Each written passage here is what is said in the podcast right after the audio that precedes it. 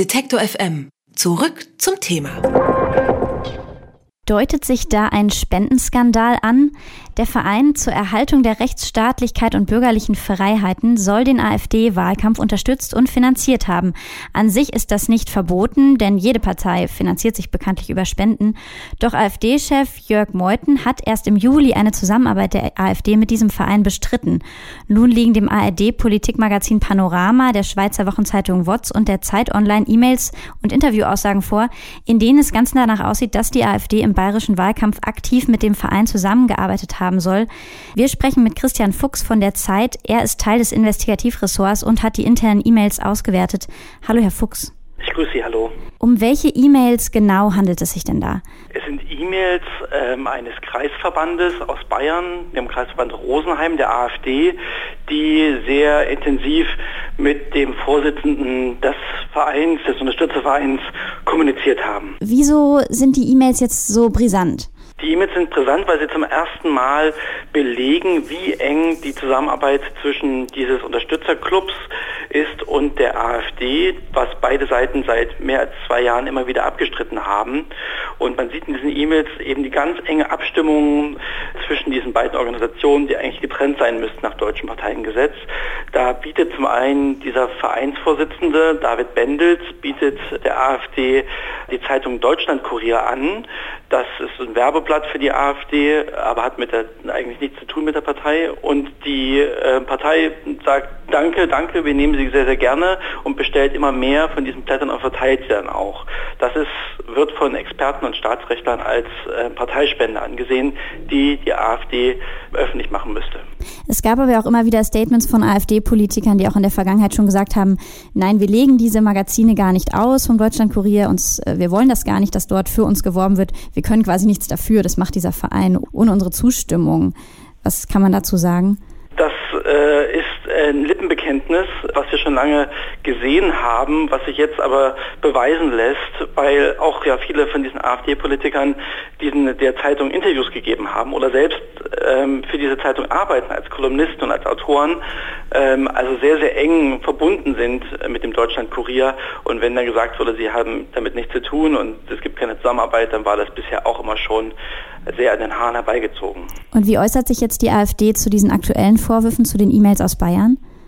Wir konnten mit Jörg Meuthen sprechen, dem Vorsitzenden der AfD, und der hat sich sehr überrascht gegeben und sagt, das muss sofort unterbunden werden. Er hat davon keine Kenntnis und er wird jetzt das sofort ähm, einstellen. Wir glauben auch, dass es wieder so ein typische Salamitaktik. Also das ist nicht ein kleiner einzelner Vorfall in einem, in einem, Kreisverband gewesen, sondern das ist eine groß angelegte Kampagne. Der Verein hat das allen Kreisverbänden in Bayern angeboten. Dieser Deutschlandkurier ist in großer Auflage in vielen Städten in Bayern schon aufgetaucht.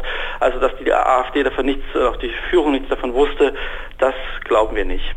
Parteispenden erhalten ja an sich auch andere Parteien, die müssen sie aber in einem Rechenschaftsbericht offenlegen.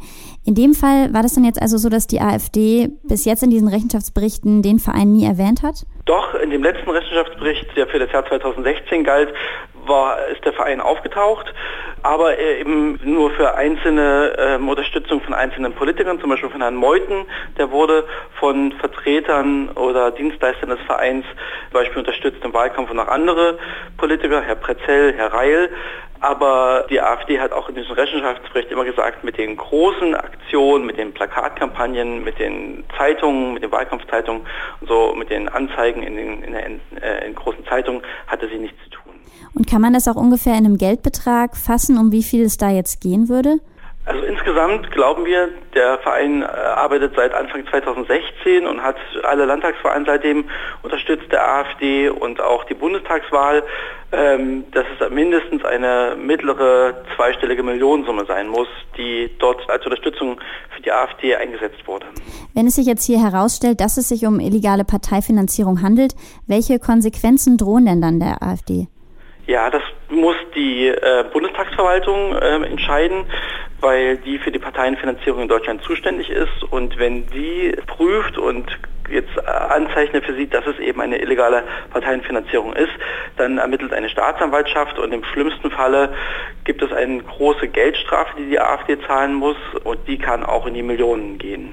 Und was wäre mit dem Image? Also was schätzen Sie da? Also wir machen ja die Erfahrung, man kann ja über äh, Sexualstraftäter in der AfD, über Steuerhinterzieher, hinter, über militante Neonazis in der AfD berichten. Das schadet der Partei in, in der Wählergunst erstmal gar nicht. Und weil die Wähler glaube ich, faktenresistent sind äh, und eher die Partei nach Emotionen wählen. Und ich glaube nicht, dass das der Partei jetzt auch im bayerischen Wahlkampf schaden wird. Über das Verhältnis zwischen dem Verein zur Erhaltung der Rechtsstaatlichkeit und der bürgerlichen Freiheiten und der AfD und die mögliche illegale Parteienfinanzierung habe ich mit dem Zeitjournalisten Christian Fuchs gesprochen. Vielen Dank, Herr Fuchs. Ich danke Ihnen. Alle Beiträge, Reportagen und Interviews können Sie jederzeit nachhören im Netz auf FM.